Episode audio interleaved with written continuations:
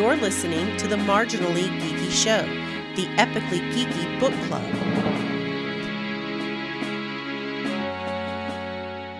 Greetings and welcome to the Marginally Geeky Show. I'm your host for the evening, Eugene Stevens. Tonight I'm joined by well the whole the whole cast and crew's here tonight, so it's an awesome night. Um, we did not have an episode in December. Uh, just life, you know how life gets to you. Um, and instead of doing the book we were originally were going to do, we're actually going to do a um a first for us, and and hopefully it may even become like a uh, a recurring thing. I think it actually, you know, depending on how well it goes, I'm I'm, I'm looking forward to tonight's topic. We're going to talk about all the other books that we read or listened to over 2022 that we didn't talk about on the show. Um, I've actually got quite a list, so we're not going to go super in depth, but uh, I, I think it should be a fun show. So, how's everyone doing tonight? All right. All right. All right. Uh, well, with that said, would anyone like to go first? What's a book that you you read that we did not cover on the show? I'll, I'll, I'll go. on. Yeah, why not? All right, I- Ray. I'm gonna start because there's one that I really, really enjoyed, and if you're Canadian, I think every Canadian should listen to this one. If you're not Canadian, you'll get a little bit of our culture on this one. Um, Off the Record by Peter Mansbridge. Uh, get the audio, got get the audio book 'Cause because he reads he it. reads it himself. Okay. Uh, prominent, like he was our Walter Cronkite. Okay, like yeah. he was Him and no, yeah. Yeah, Yeah, he I know he was the big. Everybody saw uh, him give the news, and he goes over his career, but he also talks about some really key uh, things that Political moments. political moments as well as uh, world moments that uh, throughout the entire thing, and it was yeah, it was really well done. And Okay, cool. Too entertaining too. So Yeah. so it's world news, but through Canadian eyes. Yeah. Cool. Hmm? Chris, you want to go next? Sure. Um, so I read that too with him. Um, the one that Ray got me a book for Christmas last Christmas 2021. Um, and it was then it like blew up all over BookTok and it's called The Invisible Life of Addie LaRue by V.E. Schwab. Um, and it's a really good, it's a good book. I didn't like, it didn't change my life. I didn't cry or anything like that, like some people did, but it's, it's an interesting story about a girl, um, basically in the 1700s was being married off and didn't want to. And the night of her wedding, she prayed to the things that go bump in the night and they made a deal. And what it was was she had immortality, but nobody would ever remember her. The moment they looked away, she ceased to exist and then they would bring their attention back and they would have forgotten that they met her at all. So it goes through how she went, how she's been going through her life for the last 300 years. And then she finally meets somebody who remembers her.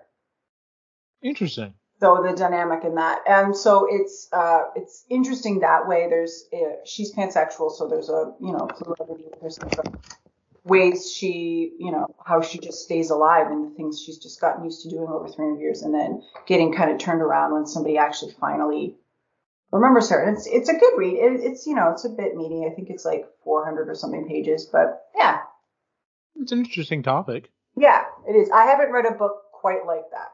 Uh-huh. It's an interesting idea. Uh, Jen, you want to go next? Sure. Um, so I kind of made a little goal for myself at the beginning of last year to read one book a month, which Mhm. was kind of ambitious at the time because I was in school and reading nonstop for that. But I did good up until actually like May, and then my life fell apart, as a lot of you know.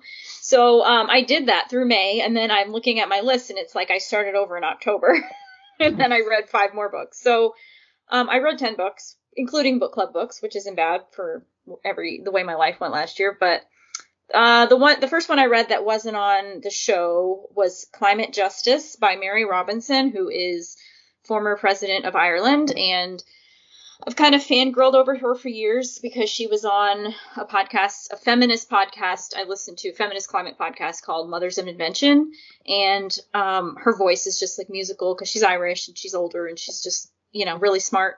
So, anyways, um, I saw her book randomly at a thrift shop over there for like one euro, and I scooped it up. Very quick read, very um, easy read because it was like inspiring stories by women who have been working in the field of you know climate justice or just improving their local environment and a couple of men in there too but mostly women. And it was it was just like an uplifting book showing the positive things happening in that space. And sometimes you know it's really depressing to hear about all the problems but this was highlighting some of the solutions and good things happening. So yeah it was quick easy read. And um i suggest it for anyone looking for you know something a little inspiring. nice. Yeah. Sean, what about you? What was what's first book on your list? Um, I'm going with a nonfiction, Jen. I invented the modern age. she gave me a little bit of grief earlier. So anyway, it's um, it's uh, the story of Henry Ford. Okay. So and it's like the beginning, and it's yeah, it's all it's got the cars and stuff like that, but it was really interesting uh, story about like all these tycoons like Rockefeller and stuff like that, like how their lives intertwined at that beginning, like to come up with the first vehicle and um, he basically invented the uh, modern assembly line kind of mm-hmm. thing and but it goes into his life and I it, it was an enjoyable listen. I uh, I, I it was one of those ones that I was like, yeah, what's going to happen next kind of thing. And I like biographies kind of thing. So this was an interesting one. Nice. Um, my first one, I actually am going through my list um, chronologically as I listen to them on Audible. Uh, the first one was uh, something I actually had high hopes for. It just didn't really pan out. And it's also an autobiography. It's uh, Truths, Half Truths, and Little White Lies by Nick Frost. And I love Nick Frost. I love him in pretty much everything I ever see him in. And his book was just okay. I get I don't know. Uh, he he's had a rough life. Um, and he he he does owe a lot of it to uh, Simon Pegg for kind of like helping him get where he's at in, in his life. Um, but I don't know. I don't know. He reads it himself, and it's just um, it's just okay. It wasn't. It didn't really grab me uh, like some uh, uh, autobiographies do, uh, especially whenever you know it, the person's reading it themselves. Um, but yeah, it was it was okay. It's not a bad book, but it's not it's not um, I don't know I don't know exactly what I was hoping for, but it just it was just okay. Like I enjoy. I'm like okay, well this was an alright book. So, but uh, nothing nothing really to write home about. So, all right, Ray, what's your next one? Um, I'm now I may be mixing up the titles. Uh, I know that we, and also when I read them, but the next is kind of a, a list of series.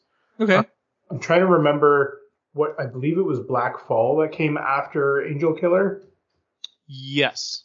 So I'll, I'll put that one on there because I it was close enough to 2022.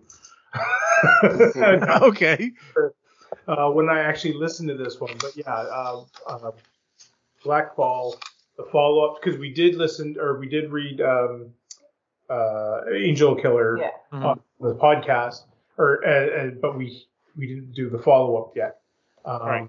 So I I've gone through that series based on some of these recommendations. So um, yeah, that would be that, that's my next one, Black Fall. Uh, it's kind of hard to go through without spoiling a bunch of stuff. Uh, so go go listen to Angel Killer first, obviously, and then Black Fall. Um, you follow her next murder mystery. So yeah, essentially, yep. Uh, Chris.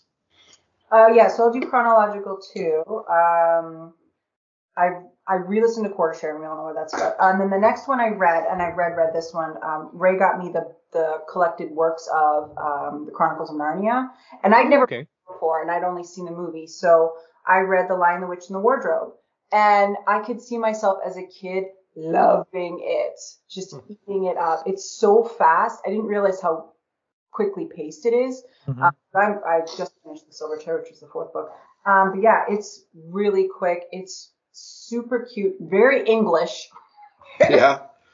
um, but I, I just, I liked it because I liked the movies too. I thought they were visually stunning. So, but it's a very quick back. But I could see like younger Chris like gobbling up the whole I have had a fully sealed collection of all those books since I was a kid and never opened them and read them. I never watched the movies, but I know I would love it. I just Oh, like yeah. forgot around it. really good. They're whimsical. They're they're cute, but definitely you can tell the time period that they're written in. They're and the country that they're Mhm.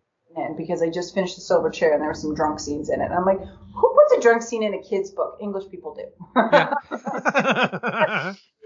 Yep. Was it that series that was like based on, or was a commentary on something? Was it religion or I have no. oh, never. there's a lot of there's some deeper? and Yeah. I'm not that I'm not that person that goes, oh well, that's clearly an allegory to you know the the birth of Christ. And no, it Oh. is very overt, but I've Mm. I- I'm just like, no, I thought it was an alright movie, an alright series and an alright you know movie or whatever. So But yeah, the language Witch It would be a really good uh, book to read aloud to kids too.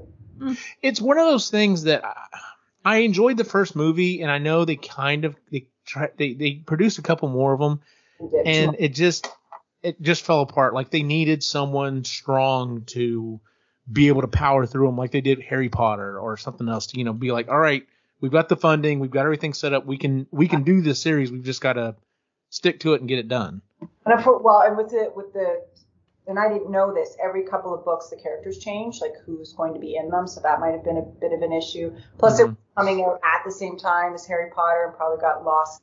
Yeah, I think that's probably why. Because that was like the Golden Compass. That was the problem. That plus, apparently, that movie was terrible and not at all. um, but yeah, but I I think yeah, it's a really really interesting, cute kids book. And I felt oh, the Silver Chair is my favorite so far. That one. Nice. Jen, what's your next one? Um, I was just noticing that like all the books I'm going to mention tonight, except for one, are nonfiction. So this is another nonfiction book. Um, Okay. It's called No Friend But the Mountain, and it's by Behrouz Boochani, who is um, a Kurdish journalist who fled Kurdistan, which is in Iran, um, due to political persecution, and was he, he basically fled to Australia as um, what they would call an illegal immigrant, was detained in um, their illegal prisons in Papua New Guinea, and he wrote this book from prison. He was in prison for like five years with other um, refugees, and it's it's like heartbreaking because it talks about you know what they went through and just like the hell of getting there and living in that institution and um, it really highlights you know something that i didn't know about in australia that had been going on for years until they you know stopped it a few years ago. But this the illegal detaining of all these refugees who are just trying to like you know seek asylum and get in. And um I, I found out about the book because we read an article for it in school and then I had to read the book based on that. And you know it was just like really interesting and sad and um, moving. And it's like part um, part narrative, part poems that he wrote, but it was all translated from Kurdish and Iranian, I think, um, because he actually like texted this book passage by passage on WhatsApp from an illegal phone in the prison, so it's like really dark and I was gonna ask how he Yeah. wrote the book from prison, Yeah. but that's was crazy. it was hard to figure out because he goes back and forth but then i kind of read the you know introduction by the translator and he was like yeah he literally like it, some of it was interviews but he would just get like text and then be dark for months and then come back and get all these texts at once. And sometimes his phone was you know discovered. And i was like how do you even have service when you're in prison? It's like amazing you know. But now he um he was able to leave and he's now living in New Zealand. I think he still doesn't have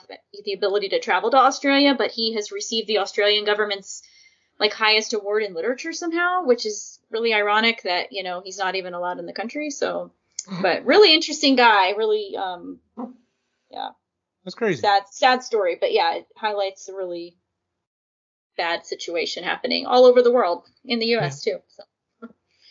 Uh, Sean, what's your next one?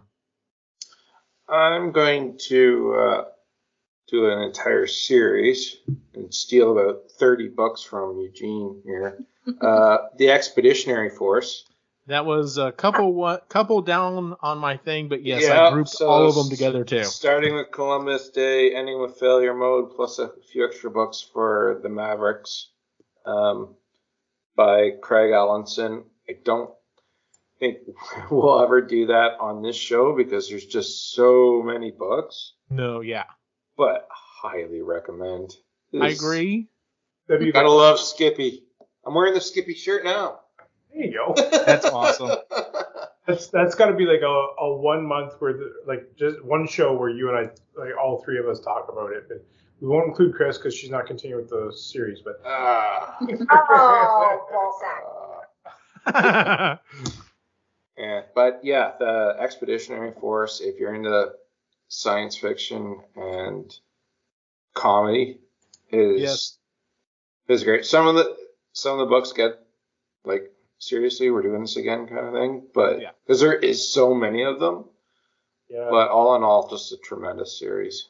Ray, would you agree with what Sean and I were saying? Yes, it does seem to get kind of repetitive, and then you hit book ten, and then things kind of change. It's like, okay, we're still going to go into stuff, but we're at it in a completely different angle now. so book ten is repetitive until the very end of it. Then it's like, oh shit. Yeah. Um, book eleven. I'm not gonna lie to you. It's taking a little bit to get into it. Um, only because there's a lot of recap. Mhm. There's, there's a lot of like, okay, this is kind of what's happening, uh, and there's a lot of like, um, oh, well, we're gonna go do this, and well, nothing happened. And we did, and, and nothing happened. It's like, okay. So I'm waiting for the shoe to drop. I'm waiting for that thing to continue the story Mhm. and it's not happening yet. And there's other books that come out that I want to read instead. Yeah. So I'm on book 11, but yeah, it's uh, so yeah, I've, uh, from book one through to 11, I'm, I'm there. Just 11 seems to be dragging its heels a little bit before it gets into the story. And just a tip to the listeners that actually do take this on, skip the radio drama. It has a lot of big names, but it just screws with you. It's not yeah, that it's good. not as it's not as good. yeah. So Uh. I was thinking about it though. If you pretend that it's Skippy's uh, version where he gets to hire all these actors, maybe that's the way to listen to it. the problem is that you already have the voices and all that built in your head, and then you get someone actually doing it that that's different. It just totally I agree with Sean. It did mess with me. I don't think it messed with me as much as it messed with him, but I agree. It was just like this is not him. This is not was him. I did like Zachary Quinto. He was good because he was a new character. Hmm So I didn't have an established voice in my head. So and then whenever they talked about him, which was very rare, but I had that voice in my head. So Zachary Quinto, that was fun because he's Yeah. cool. But the rest, ah, established characters and then they change the voice. No, not cool. I will say one other thing. One of the reasons why I was able to do it's like what 17, 18 books or something like this in the series. Um, not jokingly. I know Sean said 30, but seriously, it's like 18, 19 books. It's ridiculous. Um, uh, if you're doing it on Audible, I don't know if this is still the case, but you may have to buy the first two or three books, and then there's a good section of them that are free. If you have an Audible account, for a while there, they were all free, and I like that's how I picked up a ton of them. yeah, or they always come on sale too for like a couple bucks. That that too. Caveat to that is that's only in the states. If you are Okay, on audible.ca, Yeah, that they is want it that way. Oh, I'm sorry. I kept an audible.com. I never switched to the CA. yeah, I regret that. I figured. Um, I'm going to. My next one is also going to be a series, a much shorter one. Hmm. Um, it's uh, the the series name of the series is The Reckoners. It's three books: Steelheart, Firefly, Firefight, and Calamity. Um, it's by uh Brandon Sanderson. It's an okay. So here's the thing. I was reading it and I'm just like, okay, this is another you know, another take on what if basically like, you know, superheroes were assholes or, you know, they were jerks or whatever. And of course, at this point, I've already lit, you know, I've already been watching The Boys. Yep. Uh, so, you know, I already, I already have, you know, that or whatever. And so this is a much tamer thing. The other thing is I'm, I'm listening to it and I'm just like, God, there's a lot of whiny kids in this. I mean, why do we always, why does it always have to be the young people that are going to save the world and everything else? And, Get off my lawn. yeah, pretty and then. Sean brings up something that completely helps me rectify the whole thing. He's like, you know, that's a YA series, right? And I'm just like, nope, I must have missed that because now that to- that totally fits in. I'm just like, so Yeah. that's why he was so whiny and just like oh, I like her, but I can't tell her. I'm just like, fucking man up, dude. Like you have superpowers. tell the girl you like her. Done. Yeah. Jeez. I like. Yeah, I read that series too, and it was. But I knew going into it. I did not. It, it Uh, was just one an audible recommendation, and I- it recommended it to me for at least a year or so. It was like That- over and over that and over was- again. Like, Brandon Sanderson, right? yeah, Yeah, who also co-wrote and wrote the last of the Wheel of Time series. okay. He was, yeah, when Robert Jordan was becoming ill, Mm-hmm. Brandon You picked up the ball. Okay. he worked with him, and then his widow gave, or yeah, what's his name? Uh, anyway, the widow gave Brandon all the notes to finish off the Wheel of Time series. I did not realize that was him. Yeah, I'd heard so- that happened, but I didn't realize it was him. And then I was trying to. Well, that's what drew me to that series because I'm like, oh, it's he wrote the Wheel of Time. Uh, granted, I wasn't huge on the ending and all that, but at least he finished it, so he knows what he's doing. And then it was like, ah, teeny bopper shit. Fuck. Yeah. And then after reading the first one, I was like, well, the premise is kind of cool. The characters are kind of stupid, but let's see where this goes. yeah, I had to finish it, and uh, I returned all three of those books. I was like, I will not come back to this series. Yeah. So anyway, uh, so yeah, the the Reckoner series. If you're oh, if you're definitely if you're okay with it being a YA book, uh, Sean's right. The characters are kind of annoying, but the idea is kind of cool. Basically, this this thing happens and turns certain people into superheroes, but whenever it does, the more you use your powers, the bigger asshole essentially you become. Like you just you you, it's like your humanity is just worn away, Hmm. and so it's like, well, are these people becoming superheroes because they were already assholes, or were these people normal people and now they've become assholes because Yeah. of this? And so that is kind of interesting as they explore that. But yeah, Keep just, firing, assholes. Yeah, exactly. I just watched that video the other day. By the way, the boys want to watch that. I need to sit down and watch that with them. So. Uh, All right, Ray, what's your next one? It's been long enough. I need to watch that one again too. Watch party. Uh, so I did confirm that uh, Blackfall I did read in January of last year. So Okay, there you go. uh, so I'll just go with the next one, which is The Naturalist um, uh, from Andrew Mayne. Um, What were your thoughts on that? So this is our introduction to the uh, the other character, essentially uh, that he intertwines with the other. Um, Theo Cray. yeah, uh, it was interesting. Um, the first book, I was a little bit annoyed with the main character only because it took a while to um, to, get him going and, and actually like uh, get him into the, the process of wanting to dig into the, the detective part of it. hmm So he was in the detective part of it. I'm like, okay, yeah, no, this is good. We're, we can keep going with this. So um, I do remember taking a little bit though to, to actually listen to the the main character and be like, not be annoyed with him. The the author of it is Andrew Mayne. He uh he's on a couple of different podcasts that I listen to. Um, one of the scary things about this book is pretty much all of the statistics that he lists and stuff is real. Like it's crazy when he starts listing off like how many uh like people go missing and like how many probable serial killers that are out there that we just simply don't know about. It's scary shit, but it's like, oh yeah, this is not a this is not a statistic he just came up with. Like he didn't just go, oh no, it's probably this many. It's like no, he's talked to a bunch of he's talked to the FBI and stuff, and they're like, yeah, this is kind of what we're thinking. It's a series that Chris will never read. Never, never. Oh no, yeah. As soon as I recommended it to you, I'm like, this is not one for Chris No, No, it is no. not. Thank you for thinking of me. because it's it's pretty brutal. Oh, no, if, if we ever do go to listen to these on the episode, Chris will not be. I will of it. not be petite. No. Gotcha. Speaking of Chris, what's your next one? Hi. Okay, so I I've read I read 39 books last year, so I'm just trying to. Wow. Three of them were only the ones that we read because I opted out of doing the, the, cat- Yes. the, the Nathan Lowell stuff. Um, so uh, I guess I will talk about. Um, so I jumped on what's known as the Eco Bus, uh, A Court of Thorn and Roses, which is written by a woman named Sarah J. Maas. It is a romance, fantasy romance, specifically fairy porn. Um, as So it's, it's a short bus. no, tis the bus is gigantic with filled with a lot of moms. Um, and it is. so it was like uh, it's Like a big coach. huge jet with wine.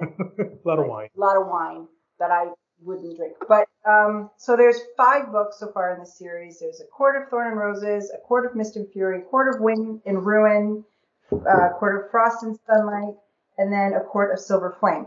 Uh, most the first four books take uh, one specific character's point of view, named Feyre. This the last book is from her sister's point of view, Nesta. Not as good. These books are very quick read. You blow right through them. Um, some of them are better than others. Um, if you've never read any kind of like erotic romance or, or anything like that, and you kind of want to dip your toe in and see what it's like, these are good to start with because they're really quick and but they're not. I've read stuff like this before, so for me it was wasn't. It's not shocking. It's not shocking. People are like, it's so spicy. I'm like, dude, if they talk about sex one more time and no plot, I'm just putting this down. That was the last book. I'm like, I get it. They're doing it. Where's Where's the the plot? air anymore? They're doing it.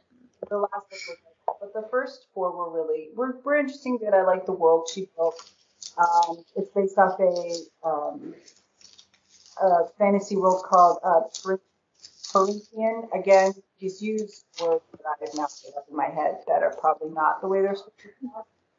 And the courts, it's divided up into different courts: spring, summer, fall, winter, day, dawn, and night and humans do exist, but they're like stuck down in this bottom part of the country, and there's like this magical veil that protects them. And obviously, a human girl goes in, and she like she's the crux to all of this and all that kind of stuff. And She fucks up for everybody. she does. She's 19, so that's how they can get away with it. She's the STD. Well, there you go. But but there's like different people feel very strongly about certain characters, and there's like different teams and stuff. But Oh, if somebody wanted to just see what it was like, I would recommend that just because they're readily available. They're they're quick read. Um, Hmm. but they're Fantasy porn. Who would have thought? Fine. It sells. There you go. Next up, Jen, what's your next one? Well, continuing with my theme of light reading, um, I finally listened to White Fragility by Robin DiAngelo. this has been in my queue for a long time, so it was actually a really quick read. It was only six hours, and I think I listened in double speed. So, um, yeah, I was basically about race and. I'm um, slowly but surely converting them all. I've been Now- listening to most of my stuff on on double speed, unless their accent's just too much. But I can't, man. It's like Alvin and the Chipmunks. I can. my confirm- podcasts are on double speed for I was gonna say I can confirm that she's listening to double speed because I got in that Tesla. Where Well, sometimes yeah, it would autoplay and it'd be like. I'm like, I have too many things to listen to. I have to get through them all. Anyways, yeah, I mean, as the name implies, it basically is just challenging white people to examine their privilege and, you know, like not take for granted the how they got where they are in society and think about the things they say and do and how, you know, even if we think we're enlightened, we can always learn more. So, good read, quick read if you're looking to kind of explore that part of yourself or learn more. Okay. Uh, Sean, what's your next one? Um, I'm having a hard time reading my notes now. Uh, this is going to be from memory. uh, the Dark Elf trilogy. Um, so this is by R.A. Salvatore, and this was a throwback to my youth. I like started collecting these. Mm-hmm. So um, it started out with the Icewind Dale trilogy. It was my librarian back in like grade six that got me reading fantasy novels. Like he's like, you know, you should try this an Icewind Dale trilogy. So at that point, R.A. Salvatore had just started up, but like he's a huge author now, and um, so that Icewind Dale trilogy, one of the characters was a dark elf named Drizzt, and he was so popular. R.A. Salvatore wrote most of his books based around him. And so this was his basically his origin story, the trilogy. Mhm. Like I've read, I've got all the books at home. Like I've I've collected them for oh, man a long time. So I decided to like listen to them. So I just listened to his origin story. It's a three book trilogy, and man, just even the author or the the reader was so good, and it just the whole time I'm back. I'm like in grade seven again, kind of thing Nice. but it it's not a young adult book. Like the series itself deals with very serious topics through, even though it's in a fantasy world and all that. Um, so it was great, and literally, I've whenever R.A. Salvatore and this series goes on sale, I like collect books. Like the series itself is like 30 books, 40 books, easy, and he's still writing them today. Damn. So whenever they go on sale, I like pick them up. But it started with the Icewind Dale trilogy, which this is actually a prequel. The very end of the third book is like one of the beginning scenes of the Icewind Dale trilogy. It's it's great. You you grow to love the characters and stuff like that. But this dark elf, he basically grows up and learns to hate who he is, his race, because they're all evil, and makes his way up through the tunnels and joins the surface world. But he's a dark elf, so he's never accepted through the whole series. Um, but that's the story of how he gets there and all that. It, it's a great read. It's one of those ones I just re-listen all the time. But so yeah, I, I listened to that trilogy at the beginning of the year. Um, Okay. Yeah, loved it. Nice. Um, my next one is actually a sequel to a book we did read on the uh on the show. Uh, Infinite Two by Jeremy Robinson. That's on my list too. Um, that was the one that Ray and Sean read, and I was just like, ah, this book is is batshit crazy. Like it's it is a roll. Like people say, oh, it was a roller coaster of a movie, or it was a roller coaster. This this book was a freaking roller coaster, and because it was just uh, it was, it just kept getting more and more intense as things kept going. You know, like it's like okay, things leveled out. I can catch my breath. Nope, time to go for something else. I And- honestly can't remember this plot for This Infinite is- Two. I can remember the first one, but I can't. Yeah, Infinite 2 uh, picks up pretty much kind of right after he gets pulled out, and um, I don't remember all of it as well. It's Yeah. not as it's not as it's not as good as the first one. And what's interesting is is there's a interview at the end of it with the author, and he talks about how when he wrote the first one, he was in a really he was going through not chemotherapy, but he was having some health issues. And he was going like he was in pain constantly. He was on all these meds, and like it was such a dark book, but everyone really really liked it, and so he kind of resisted writing the sequel for a long time because he's like, I don't know if I really want to go back to that place. And something happened. He's just like, no, I think I can do this. Um, like I said, if you enjoyed the first one, the second one is okay. It might be worth reading it just so that you kind of get the quote unquote whole story. Um, but uh, yeah, uh, uh, go back and listen to our episode on Infinite. And like I said, if it if it piques your interest, then check out Infinite too. So, Ray, you got another one? I completely forgot about Infinite. I blocked it from my mind until you mentioned. I'm like Infinite. Oh, What's the, and then as soon as you said one thing that happened, it's like, oh yeah, no, I remember that roller coaster. Yeah. that was a crazy book. I'm, I'm gonna be honest. That was a crazy book. Yeah. Um. So I don't, I don't know if I should keep going with the series. Like I can just name the series or name all of the book. Whatever you want to do, man. Because I, I won't have as many as everybody else. Okay. Well, then just go book by book. That's fine. All right, so uh, Looking Glass was the next one uh, from Andrew Mayne. Um, that was I'm trying to remember which order this one was in. So. Uh, Looking Glass is that's the Cray, right? That's the second one.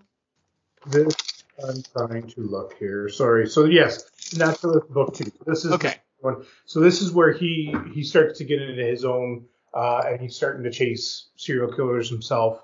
Uh, and, I I became quite interested in his character at that point. Mhm. Um, and, he's becoming known as a serial killer, uh, like Tracker, finder. fi- yeah, like uh, almost um, uh, hunter. He, he's becoming a hunter himself. Yeah. Uh, which I thought was pretty interesting. So, um, yeah, very again dark. it's very uh, if you're squirmish about um, if you're squirmish about murder and everything, then maybe don't listen to these ones. But absolutely, it's a, a fun read and interesting, and and a very good um, mystery to to listen to. So Yep, I enjoyed it. Uh, Chris, what's your next one?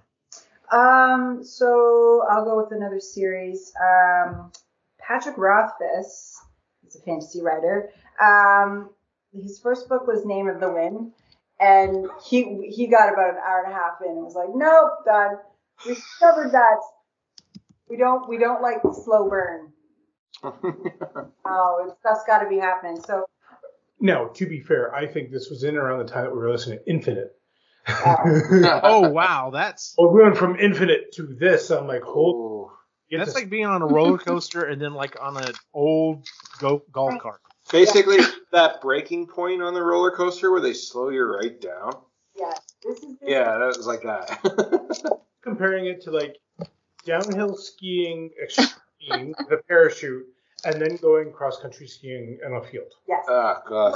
Book these this series is. Ugh. We're going cross country skiing leisurely through a wonderful forest. Yes, and there's lots to look at and there's lots you have lots of emotions and it's really great but it's very slow paced i liked it because i found the, the main character quote very charming. You start the books off when the book off when he's 11 um, something dramatic very happens to him his family are all killed. Um, and then you follow him through his journey just trying to survive uh, and and making his way and sometimes life works out for him. More often than not, it kicks him in the nuts, and you're just like, buddy, oh, honey, you just want to, you hope something good comes for him, and you're just like, dude. Um, he has no family, he's nobody to take care of him. All he has is this dream of going to this basically wizard school, and that's he's going, and that's the whole trajectory of life. And so the first book, uh, the name of the the second book is The Wise Man's Fear. Um, which is twice the length. was just twi- it's apparently 42 hours. but I thought it was 32. 43. It is five minutes away from being 43 hours. Didn't know that. Um, Okay. Ray is not here for it. oh, he's like, you're still listening to him? like, oh yeah, but I'm like in it now. I gotta know. This is like, I'm. It, it's so. I just find him so endearing. He's so great. So, but it took him three years to write that one. That one was published in 2011. There is a third one somewhere in the works, but but he left the second one off on a cliffhanger. And then Oh, lovely. bitch about it later.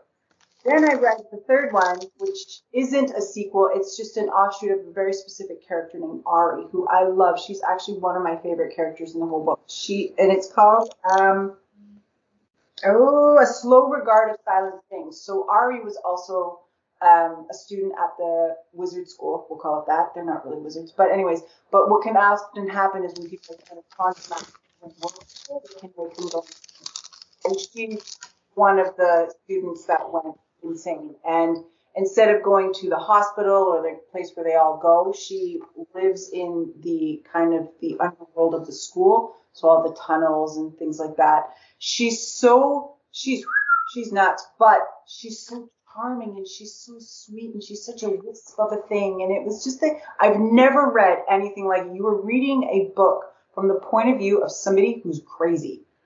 And it but delightfully crazy. Like Delightfully crazy. so sweet. You're like, oh, honey. That should be on the that should be on the book jacket. Delightfully crazy. she's delightfully nuts, and I just loved it so much. And it's it takes place over six days, um, and you don't meet any other characters. There's no mention of any other characters. It's just Ari, and it's a really quick read, but it's it's my favorite out of the three of them. But Patrick has not written the third book of the the series, and it's been 12 going on, yeah, 12 years. It's been 12 years, so we're waiting.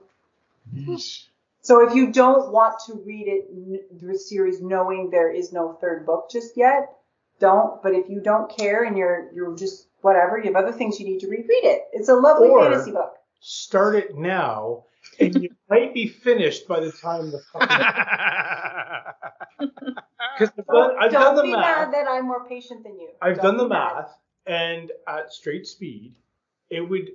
I I draw. I work an hour away from where we live, so it takes me an hour there, an hour back. So do, doing the math, Mhm. it would take me over a month. Yes, it did. It To finish? Yeah, This book, Yeah. listening to it every day, that I go. to. yes, it did. It took me a while to finish this. But they were they're worth it. The world he builds is so good and it's so in depth and it's so detailed. But nothing happens.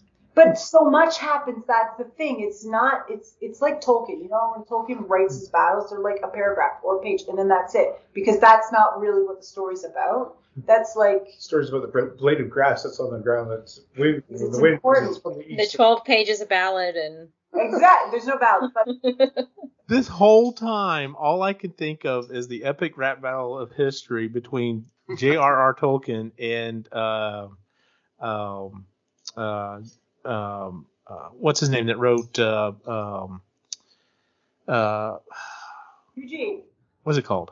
I don't know. Yeah, uh, I know. Yeah, okay. Yeah. with the dragons and stuff that was on HBO. Um, George Oh. R. R. George George R. R. Game of Thrones. Who wrote Game of Thrones? And there's literally a line where he tells him, "We don't need to know what happens to every fucking tree branch." to Tolkien, and I'm that's the whole thing. That's what's been going through my mind this whole time. Is Ray's just like, I don't need to know this. I don't need to know this. Maybe really. Who doesn't want to read about battle scenes? Who actually finds it quite panic-inducing? I don't like that adrenaline. I don't like reading about people being impaled and stabbed and blood and go. I don't like it. So we. So this is very nice. Thanks. I'm gonna look that up now. What? Oh, the rap battle. The rap battle. Yeah. Oh, it's fantastic. to me it's very nice, which is why I like reading Tolkien so much because it wasn't about the battles. They happen, but that's you're not reading about them. So that's like this one too. You're not reading about, you know, battles and crap. It's about his life. and I, it's I nice. know. It's just oh whatever you suck. for for. I was 11, and my shoes got to be tied, and I forgot. To tie That's my not shoes. what it's about. You're being crabby. I know. Haters gonna hate. You. In all Yeah. seriousness, uh, I I found that I ha- I struggle really hard with um, uh, readers of uh, that read really slowly, like the ones that take the time to make sure that they pronunciate every word very specifically, and there's a pause, and there I can't stand it. Uh, there are a few that I have to listen at times and a half in order to actually get through the book because it just takes that long. So I think that's what the, is the case with that I one. I loved it. Um, I came across it again with another book that I'll be bringing up later, and uh, it was one of the ones that we also reviewed. I remember uh, we we listened to it, and I'm like, I have to speed this up because she is speaking so slowly, it's driving me insane. So I, I think that's what it more is. Is I don't have the that. narrator has to be a little quicker with the words. Like, let's go. Gotcha. Jen, what's your next one? Well, for those of us who do want to know what happens to every tree branch, I read The Hidden Life of Trees. That was Oh my god. great. And reading. yet you did the Overstory for Christ's sake. Didn't you This learn enough with that was- one? This was a nonfiction book uh, by Peter Holenbein, I think. He's a German writer, German scientist. Um, so I probably mispronounced it, but I've wanted to read this book forever, and once again saw it in a thrift store in Ireland. And um, it's funny because I don't normally read nonfiction as books. I usually listen to them, but I, I did read this one and the other two of the other three I mentioned. Um, and I found it very interesting. It's awesome. Have you read it? Uh, I've read like the first 20 pages. Yeah. Well, it is. I read it. I have it. Yeah, it is very interesting, but yeah, it's it. If you're reading, reading it, it can, it took me a really long time, longer than it should have. But it's basically just about how trees have fungal networks that allow them to communicate and remember things and store sugars and like send help to each other in times of distress. And it talks about how forests, you know, really rely on that community. A lot of people think of trees as like standalone creatures that live on their own because we see that in the cities, but he talks about how that's really not actually healthy for trees and um, the healthiest trees are in the forest. And uh, there's apparently like the largest clone cloned organism is a tree that has cloned itself in Utah and it's just like this huge forest and it's the same tree offshoot. So just cool stuff like that. And the largest living organism in the world is a fungal network that's like a mile or two long. So it's pretty nerdy, but I loved it. And he has another book that I have on my list. But um, definitely, if you like trees or you want to learn more about nature, check it out. Nice. Uh, tongue fungal. All I'm thinking of is uh, uh, The Last of Us. The I'm Last like, of oh, scary, scary stuff. Sean, what's your next one? Um, I'm gonna go with uh, another Jeremy Robinson book, Island Okay. Seven Three One. Now I was hesitant on reading this one. Like, I like Jeremy Robinson. Some of his stuff, like his short novellas, are really really good and all that. And he's the one that did Infinite, and so it's kind of hit and miss. So Seven Three One, I don't know. It, you know the the history of Island 731. It was a real island.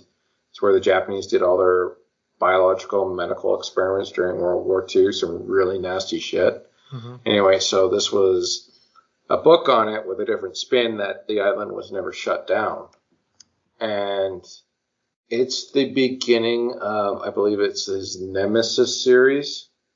Um, like getting into uh, kaiju, like huge monsters, but like Okay. there's genetic experimentation on the island and stuff like that. Basically, they're shipwrecked on the island, and yeah, they find all this horrible stuff, and it's still going on. And it was there was some really freaky ass shit in it, and um, I haven't continued on with the series. Um, I'm kind of waiting for them to go on sale and kind of see interesting to see where it goes. But getting back to, maybe, I don't know if it was Infinite or Infinite Two, but oh, okay, Infinite Two, where he's regressing through all those different lives. Yeah.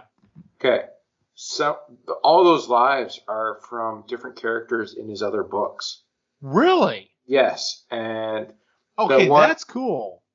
the Nemesis, where it's the mon- giant monsters coming to eat like the people that have committed sins and stuff like that. That's a Yeah. part of this Nemesis series. So anyway, I uh, Island Seven Three One is kind of the beginning of that, and so I listened to it, and there were yeah, there were some really disturbing things in it, and it was like, oh man, I don't know if I should be reading this, but all in all, it wasn't a bad book. Um, it's like I said, I'll wait for them to come on sale, and might, if they're like a couple bucks or something like that, I might pick them up. But it might be sitting in my queue for a while to read. We'll see. But yeah, there, Island Seven Three One by Jeremy Robinson. Okay. I that might be a path I might be willing to go down with you. Like, so Yeah, if you I- if you pick them up cheap, let me know, and I might. Yeah, I'll let you know. Okay, cool. Um, my next one is one is a book from one of our favorites, Dennis A. Taylor, Uh, Roadkill.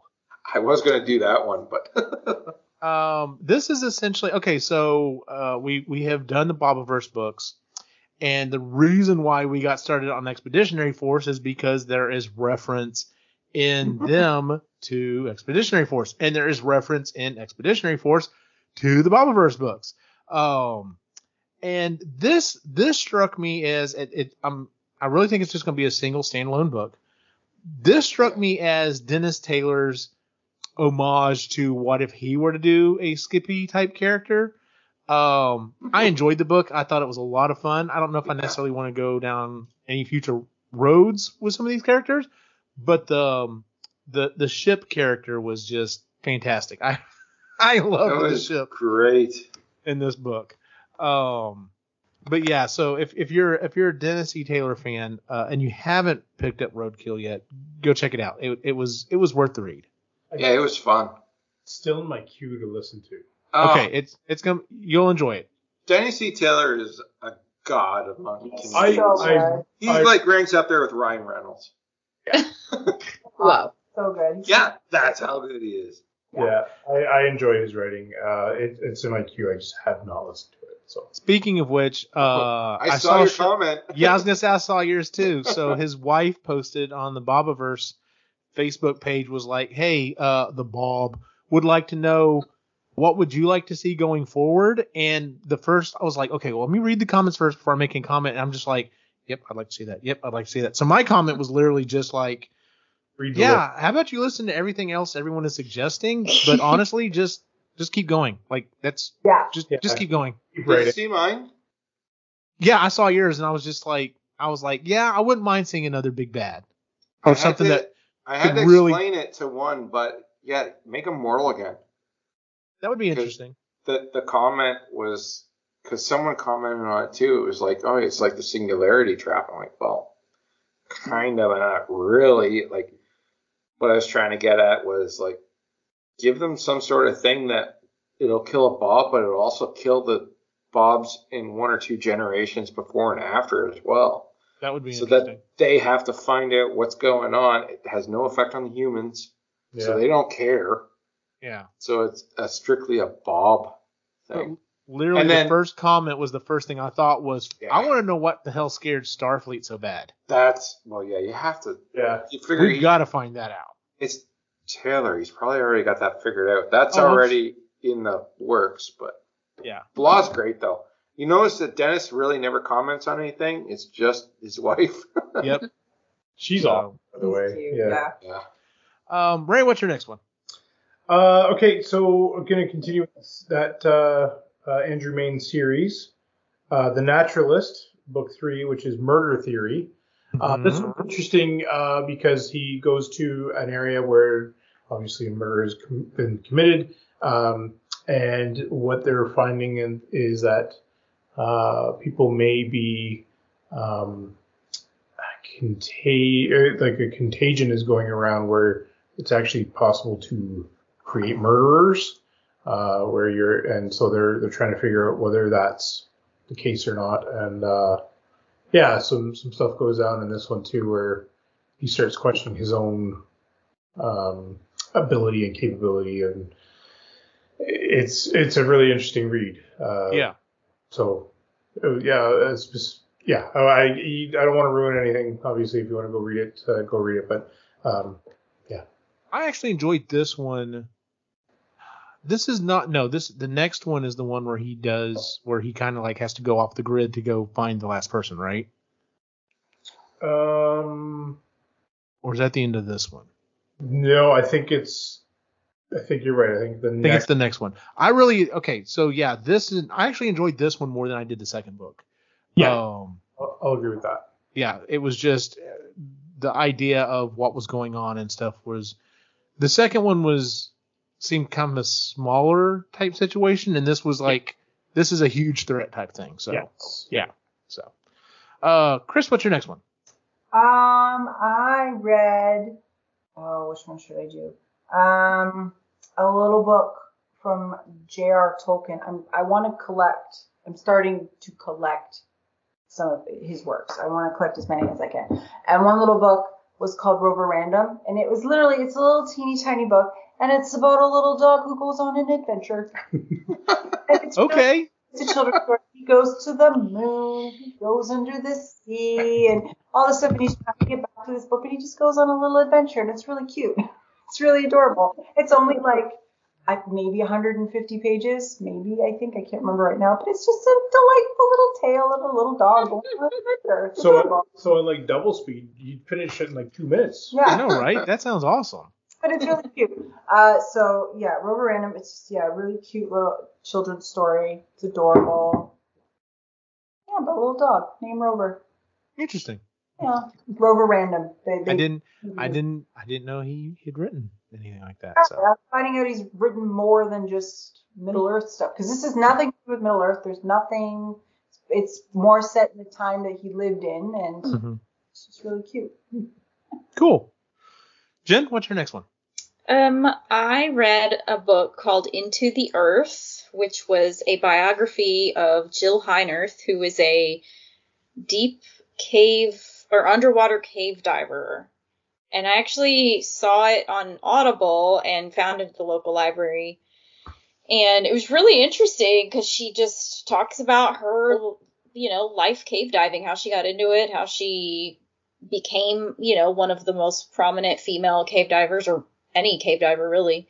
And Mhm. she now does, you know, filming underwater and leads tours and trains and all this stuff. But like it's it was really freaky hearing about, you know, I mean, you know it's a risky thing, but like the close calls she's had and compression sickness and like what it does to your body and just the crazy things you have to go through just to go down that deep and um yeah, just really really neat like I didn't expect to be like drawn in by it, but a lot of times I was like, "What happens next?" I know she survives, but like, because she But wrote still. this book. But yeah, you're like, "Oh, this is a really."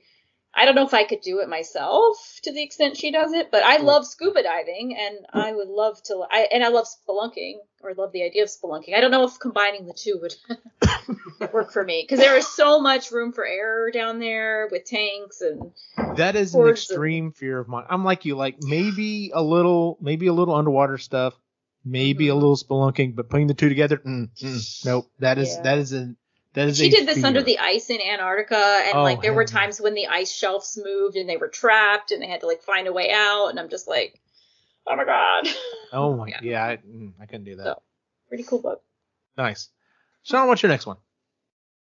Um, I'm gonna go with uh, Paradox Bound by uh, what's his name? Peter Clines. Okay.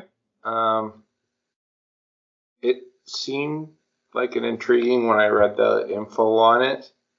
It's uh, basically a lot of time travel kind of thing.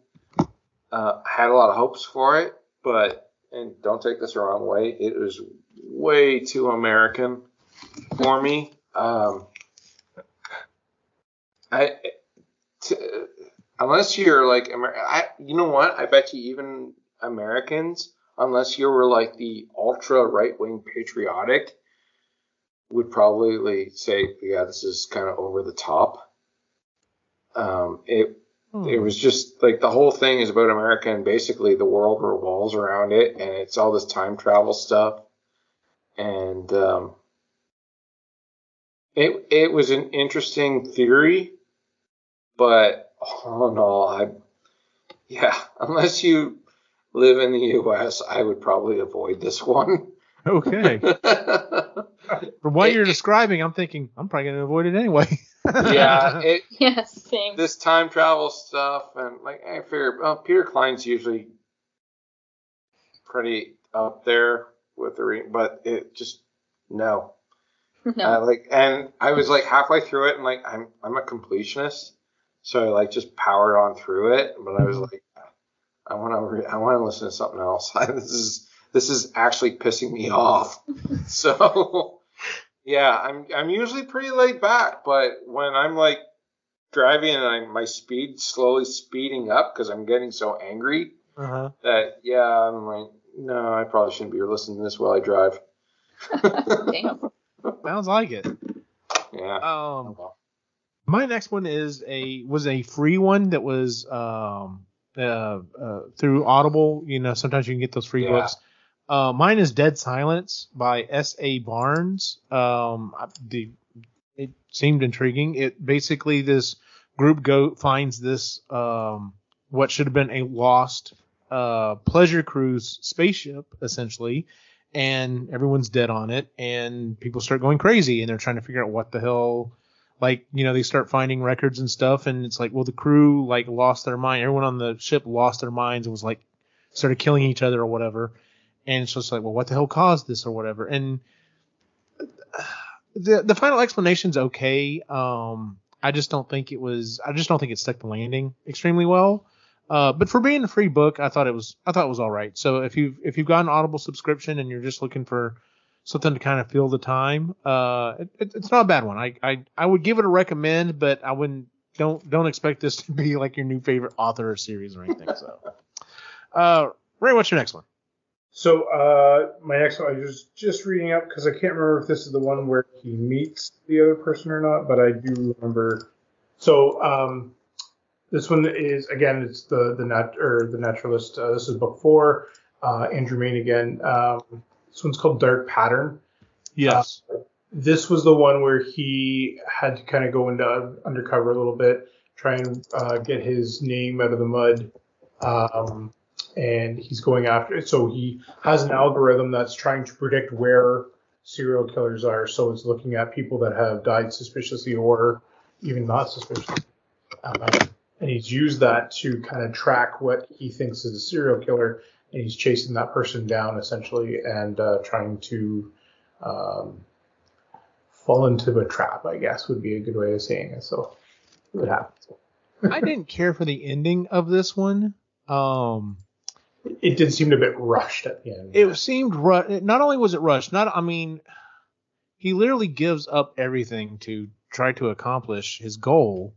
Yeah. But that also includes the woman who has stuck by him all this time, and that like was hurtful. I mean, granted, I'm I'm not the person that's like, oh well, they're meant to be together, and if they're not together, I'm not going to be happy about it. But I'm just like, man, that kind of sucked that Yeah. that happened. Like it, that part did suck. I, I remember now listening to it. I'm like, ah, I didn't like that part of it, but because he's he's become obsessed with yes, trying to capture serial killers uh, and just totally uh, negates his uh, his relationship with this woman. So uh, Yeah. she was fully supportive of him going after these people. Uh, just yeah, she she couldn't handle it anymore because he goes way too far in this one. So Yeah, I agree. So Yeah. it's like I like you as a character. Why are you doing this? Why are Yeah. you being an, Yeah. an idiot? So like those people in your life where it's like, would you just listen for like five minutes and you'll have a great life. yeah. Chris, what's your next one? Um, my next one, I guess we uh, it's a uh, part of a book series called the Pendragon Dragon Cycle called Merlin. Um, so the first book I read two years ago, over two years ago now, called Taliesin, and Taliesin is Really? pissed off my dog somehow. Are you okay? um, so Taliesin is Merlin's father. So the next book is Merlin, all about um, his beginnings, and it's I really liked it because you know you hear lots of myths of Merlin, and there's all sorts of different stories and offshoots and stuff. So I really like this. This story uh, is by Stephen Lawhead. It's from it started in the 80s. I have like epic 80s vintage books in my it's so 80s it's amazing. I think the one merlin was published in 88 or something like that so the cover's amazing. Um, but it just goes through merlin's life from when he was a child to when his um, powers sort of came to be and the druid priest who sort of brought him through all of that. Um, he was a king at one point which was pretty cool. Um, and just his life as a child and a teenager and um, and then you get to meet arthur and that's sort of near the end of the book. And so the next book is, I think, called Arthur. I'm really interested in that. But yeah, reading about Merlin. But it was in Welsh. Like all the freaking names are in Welsh, so I just made them all up in my head. I have no idea how to pronounce any of them. Um, but again, this one was a slow burn. Not not for for this one over here. Um, I tried. it's really cool just to hear a different take on the you know the whole Arthurian myths and stuff like that. And so Merlin's like half Atlantean, so he's still got some powers and immortality.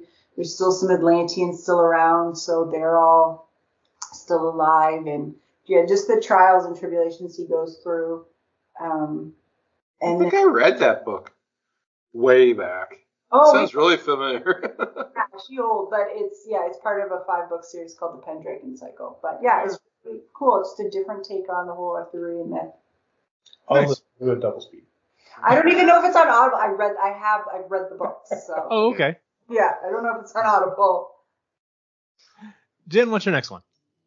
Um, my next one I didn't actually fully finish because I just couldn't get through it. But I got Okay. like three quarters of the way, and it, unlike Sean, I just couldn't power through. But um, it's called Chesapeake Requiem by Earl Swift, and it sounded really cool because it's about Tangier Island, which is this tiny little island um, between Maryland and Virginia. That's technically part of Maryland, I think, but they're very isolated and they are, are known for like being the soft crab capital of the world, but also for having a very distinctive accent that is, I guess, more the, one of the most similar to the original people that came over here because they're so isolated. Mhm. Um, and they've been living on this tiny island, fishing and crabbing and, you know, doing all the things for years, for, for generations. And it was a very in-depth history of the island and the challenges they're going through and how like their island is basically being submerged by water. And it was just really frustrating for me because I visited this place with my grandmother and I thought it was really cool. She's the one that, you know, taught me about it and like brought me there. And I was super excited. And then he starts talking and the people are just like very conservative and anti climate change and all the things you would kind of expect, I guess, from a small rural population, but it's like you're literally living it. You're like sinking into the ocean and you don't think it's climate change. They're just calling it, you know, rising sea level and, and all these other names. And um, they're just talking about the astronomical amount it's going to cost to fix this and blah, blah, blah. And I'm just like, I don't know. I was just like really frustrated by the point that I stopped and then um, I checked it out from a library, a digital version, and it, I didn't want to mess with renewing it. And I was just like, you know, it's not worth more of my time. So, it, you know, the guy did a good job. I was just frustrated with like what he uncovered on the Oh, island Lord. itself, with the people's attitude towards everything going on. So, yeah, didn't didn't get through that one, but I got most of the way, so that's why I included it. The seas are rising. Let's burn all the trees, make make the land lighter, so we'll we'll float better. like they're still voting for politicians who are working against their interests in climate area. I don't get it, but whatever, you know. well, you know. Anyways, Sean, what's your next one? Um, I'm gonna go with another biography. Uh, crap, Empire of Imagination, and it's the biography on Gary Gygax. Oh, okay, yeah. Um, so if you're a D&D fan, I would highly recommend this one because apparently there, you would figure there'd be more definitive like books written on Gary Gygax. you would think so.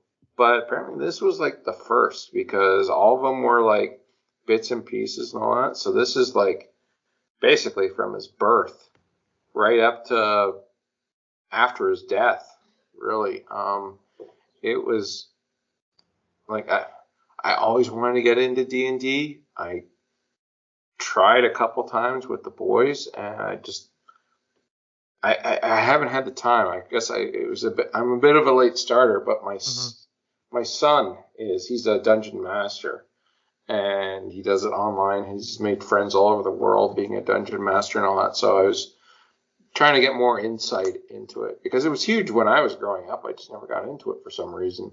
Yep. But the story itself, once again, it is a great story. Um, the stuff that he went through, and they talk about like the creation of certain aspects of it and the business side of it and him getting screwed over his own company kind of thing and uh, right up into his appearance in Futurama, which was like a highlight kind of thing for him. And hmm I highly recommend it. It is a really uh, good story.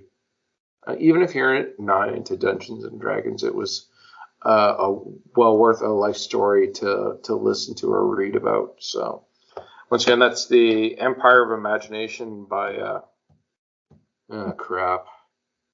Like I said, I can't read my own writing. It's Michael something. We will You'll look find it it. Um, my next one is the first book in a series. I'm still debating whether or not I'm going to continue on with the series. Um, it's by Brian Parker. It's the the first book is the Immorality Clause. Um, futuristic setting.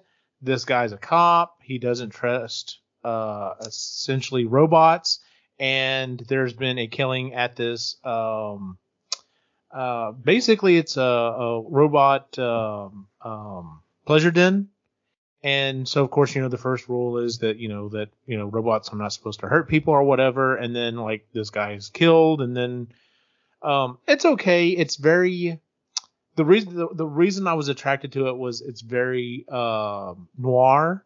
So it's like it's set in this dystopian future where um um they've created sex robots and robots to others to do other stuff or whatever, but like this guy's very a noir type, you know, uh, detective, and it, it just kind of seemed like an interesting idea, and it's okay. Um, like I said, I don't know if I'll continue on with it. I may give the second book a shot and then kind of judge from there if I'm gonna keep going with it or not. So, uh, but yeah, it was kind of it was kind of interesting. It was it was one of those things. I was just I was looking for something and I was like, oh, I don't really want to do anything horror right now. And Audible was like, well, maybe you would enjoy this, and I'm like, well, maybe I would. So I gave it a shot. We'll see. So, uh, Ray, what's your next one? Uh, so my next one is uh, the introduction to um, Theo Cray and Jessica Blackwood, where they meet. Yes. So this is called Mastermind. Mhm. Uh, so the Jessica Blackwood series, she's she was a former magician uh, who becomes a detective. Uh, the naturalist is the gentleman who loves to look into serial killers. So they join forces because some shit's going down, and um, and so as the shit's going down, um, I, I will warn you if you're one to get wrapped up into conspiracy theories, maybe don't read this one. Um, because some of the shit that he talks about is like, fuck yeah, no, I could see that being real. yeah, it's, it, it's scary stuff. It's like, oh no, yeah, no, I could totally see the government doing that exactly that, and yes, this could be, yep, that totally makes sense. Uh, Oh, that's this is the is this the one where Man, Manhattan is uh, under uh, under a dark electrical. cloud. there's the there's the the they come across the thing that's running the Yep. simulations or whatever. Yep. So, yep. Yep, that was that that's a scary idea. Like, oh, don't let don't let anybody in the government read this. Yeah. they don't need any They, ideas. they don't need any more ideas. Fuck. Uh, so yeah, it was it was really interesting um, read. Uh, again, okay, Audible, please. If you have if you have a set narrator for a book, and she, she or he has a main character, and that character is in another book, get that narrator to, to narrate as that person because in this book they got both narrators to speak. One read the chapter if it was from the male point of view or the female point of view. They got them, but they didn't get them to narrate the, the speak- Individual voices. and and the speaking parts. are- It just takes you out of the book sometimes. I'm like, fucking, they were reading it anyway. I don't want her version of his character Mm. When the original guy has got to be right there. Like literally just be like, here, read this, you read the, and and, and it would be yes, it would take more editing, but for fuck's sakes, it would it would help with the story. oh god, yes. So please, Audible, would you just It's okay, fucking do it? Like, ugh. Oh no, I feel no, I completely feel him on this because I was just like, sweet, it's we're gonna get both of the characters together, and they got the original uh uh uh voice actors, and then like like Ray, I'm just like, why are you reading the entire chapter as Yeah. her voice as well? This doesn't, yeah, yeah, yeah, but yeah, uh, the um. It's interesting because there was an interview with there was an interview with the author and Andrew Mayne was like they were asking him, well, who would you like to read? And he's like, well, what about this person and this person? They're like, oh, those are good picks. He's like, yeah, they actually read the previous books. Apparently, he was working with someone new in the company at this point, and he's just like, well, that's a little scary. God. So, yeah. Uh, Chris, what's your next one? Um, it's a book called Ruination by Anthony Reynolds. It is a League of Legends book. So Quinn is in full League of Legends mode in his Okay. journey, um, and he likes to talk about it. And it seems like a very the reason why he likes it so much is because there's always it's not predictable. There's always something new happening. There's always you can't beat it essentially. You can't beat the game. Mhm. Uh, but he really likes to talk about it, and he tried, bless him, he tried to get me to play it, and and I no no no, he just basically took over after about three seconds because I'm like, what's happening? And I just start pressing buttons on his keyboard, and he's like, no no no no no and I'm like, but what's this doing? And I blew up. I don't know what happened. Um, so I told him like I would love to share this with you, but I clearly can't play the game. So I loved Arcane. I loved watching the show. I'll do that. If there's any books, and then I found Ruination. I'm like, oh my god! And I found it at Walmart. And I'm like, I'm freaking reading this. It is so good. Really? Okay. You So you already sold me because Yeah. freaking Arcane was fantastic. Oh, Arcane was so good. So this book takes a place, I guess, right before shit hits the fan, essentially, and right before the game takes place. I guess um, is what Quinn kind of explained it to me as. But it's so good. So you're, it's um, the main character's name is um, Kalista. She is the aunt of the new king, Viego, and it's she's got this she's such a noble character but sometimes you just want to smack her and you're like okay i get it. You're trying to be loyal to the king but he's being a little punk right now and somebody needs to punch him in the throat and tie him to a chair so he can't make any more of these bad decisions anymore. Stop it. And and she travel there's lots of characters. It's so good. There's this there's a wee hint of a love story just a wee one and i'm like oh um but you knew if you if you play League of Legends, you know how it's going to end. And I did. I kind of knew a little bit what was sort of happening. But now I can talk to Quinn about it. I have like a vague understanding of characters and things like that. So I told him. I said the next time anything comes out, I if it's as good as this, I will read it. And it's quick paced, lots going on, lots of cool, really cool characters. I I really, but it's not like you know how Arcane sort of set in a dystopian sort of hmm like especially with the lower levels, this is like medieval Renaissance sort of time. Okay. Yeah. I think he said it takes place like a thousand. No, I could be wrong. Maybe a thousand years before the game is supposed to take place, or the arcane. I can't remember. Anyways, it's a big gap of time. But now I he I I understand the game a little bit better. Not that I'm ever going to play it. I'm no no but we've learned our lesson. But yeah, it was really good. So Ruination by Anthony Reynolds. Really. Okay. Jen, what's your next one? My next one is called A Book of Bees by Sue Hubbell.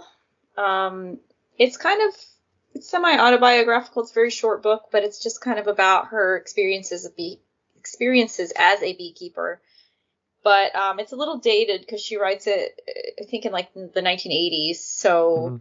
It's before cell phones and a lot of the you know technology that not not necessarily beekeeping technology, just in life. Um, but yeah, it was it was just neat because it's kind of her perspective on the work she does and connecting with nature. And I found it at a thrift shop and sounded interesting, and um, kind of just wanted something that wasn't too heavy and that was you know nature. You guys can see a theme in what I'm reading, but um, yeah, so no, no, not nothing too exciting, but just a nice, easy read Cool. she goes through the season, so like what she does each season. And I've always kind of been interested in beekeeping. I just don't know that. I mean, I'm definitely not in a place in my life right now, but down the road, a long, long time from now, when I have land and time and expendable income, maybe. But that's Even after your Way down. experiences with your house. Mm-hmm. okay. That wasn't the same. The bees found a little hole in the side of my house and decided to set up shop. But like this would be intentional, ah, True. and I would get to keep the honey. So, okay, that is true. But like, I'm not one of those people that freaks out when a bee lands on me or near me. And you know, if you're calm, like they, she even talks about it in the book, like if you don't freak out and start breathing heavily because they're attracted to carbon dioxide, and when you breathe out really heavily, they'll like panic and sting you. But if you're just like really chill, usually they'll just inspect you, and if, when they realize you're not a flower, they they move on. You know, unless you have sugar or you know soda on you, then you're you know you're out of luck. Just make sure it's not hornets because they'll sting you anyway. They're the ass yeah. yeah, hornets yeah. Hornets, wasps, all those guys can. dicks. They'll chase you. Yeah. Or. Sean, what's your next one? Um, I did uh, Mr. Midshipman Hornblower by C.S. Forester. An oldie. Okay. What? That's, I'm diverse. Leave me alone. I'm not saying anything. I'm just saying, okay. um, I just, um, I just felt like going back to the like, like I read so much science fiction Mhm. and fantasy and stuff like that. Um, it just felt like going back. I used to read like actually like pirate books and old naval books and stuff like that when I was in high school a lot. So it was just kind of going back. Um, so this is I don't know if you don't know Hornblower, but there's a whole series on him. So this was the first one where he's basically he's got nothing else. He's got to go into it, and he goes into officer school, so he becomes like the the midshipman and all that. And it's a series of short stories um, to get going. And I found it on Audible, and I was like, oh well, let's see how the audio version of it is because I had read it a long time ago, so it was really good. Um, you have to be able to get around the language because it is Old English. Mhm. Um, but yeah, for me, I, it wasn't a big deal. I, I got into it really quickly and all that. And it was pretty cool. I, I it did the audio version of it was still really good. I think even uh, A and E did a series Horatio Hornblower. Mhm. Oh. Uh, yeah, and it had uh, oh shit, what's his name? Played Mr. Fantastic in the original Fantastic Four movies. Oh, Ioan, um, Yo, he's a, yeah, I can see his face. I can't remember. His name's Ioan something. Eh, He's actually a really good actor. Anyway, in his younger days, he played Horatio Hornblower in it, and he was really, really good. So, but yeah, so I haven't gotten the rest of the series yet. It's one of those ones where I'm like kind of keeping an eye. It's in my list. I'm waiting for them to go on sale because I really don't want to spend that much money on it. Right. Uh, and I'm not going to spend a credit on it. So, um, but yeah, it, it was ac- it was a, a good read because it's a series of stories Mhm. kind of thing. But uh, yeah, Nice. Um, my next one I'm actually gonna skip because I have a feeling it's probably uh Ray's next one. Um, Sleeping Beauties. I finally kind of got back around to doing some Stephen King. This one was actually read by Steve or written by Stephen King and Owen King, so him and his son. Um, I, I wasn't completely sold on the the idea in the first place. Basically, every woman in the world within about a 24 hour period like basically goes into the sleep and like this weird like kind of like I don't know stringy mask kind of covers their faces and if you were to like if you tried to like tear it off or whatever they become this berserker and will kill anyone around them and uh and so it does have a supernatural thing to it and it's okay. It the the story itself was all right. Uh, it's one of those things. It's like, well, of course there are going to be people who are like, well, you know, I'm going to protect, you know, I'm protecting, you know, my loved ones, whatever I could do. And some people are just like, you know, is is this the work of Satan? Is this the work, you know, what what's going on here? And um, you know, maybe we should be, you know, maybe we should burn all these all these people. And it's you know traditional type thing. And then on the other side, it's like, whoa, you know, you have to kind of decide the fate of humanity and it was all right. It wasn't great. Um, I actually returned it. I, I think it's the only Stephen King book I've ever returned. I just, I don't know if I just wasn't in the right mindset for it, but I just, I just didn't really care for it that much. So, and I've read most of all of his other stuff. Like I've read a large swath of his stuff, and this one just did not hit. So at all. Like sometimes his books are fine, and he just doesn't really stick the landing. This wasn't even that. This one just the whole time I was like all right, I'm about three fourths the way through this one. I'm gonna finish this one and I'm returning it. Like I don't think I don't think you know I don't think there was a way he could have saved it. Like where I would have been like, oh no, that that was a good book. So, uh, Ray, what's your next one? Um, it's not what you think it is because Oh. I didn't read that one yet. You haven't read Final Equinox? I have not. Okay. So uh, it, it's in my to buy list. I, don't, I haven't even bought it yet Okay. because other things came up. Uh, I'm I'm a big fan of Nathan Lowell. I love uh, like we, we've done the series uh, with Ishmael for the first part of the series anyway. Mhm. Loved the Wizard's Butler. I found it fantastic. So I went to see what else was out there, and there's a book called Ravenwood, which is the first book of uh, a trilogy. Um, and you follow a woman's journey. Her name is Tanyth, and not a lot happens in this book. Even by Nathan, Nathan Lowell standards. I'm listening to it now and I like it. So it's it's okay. I was gonna re- like I remember recommending it to the group at one point uh, that we were gonna read it, and then as I'm getting through, I'm like, I can't recommend this book. You 'Cause- like it. I like it. It's it's okay. It, it's okay. My problem with it is it is a slow burn, hmm and I came close slow burn. It's more like a slow fizzle. Uh, it takes a long, long time for. I think it could make a really interesting show. Mhm.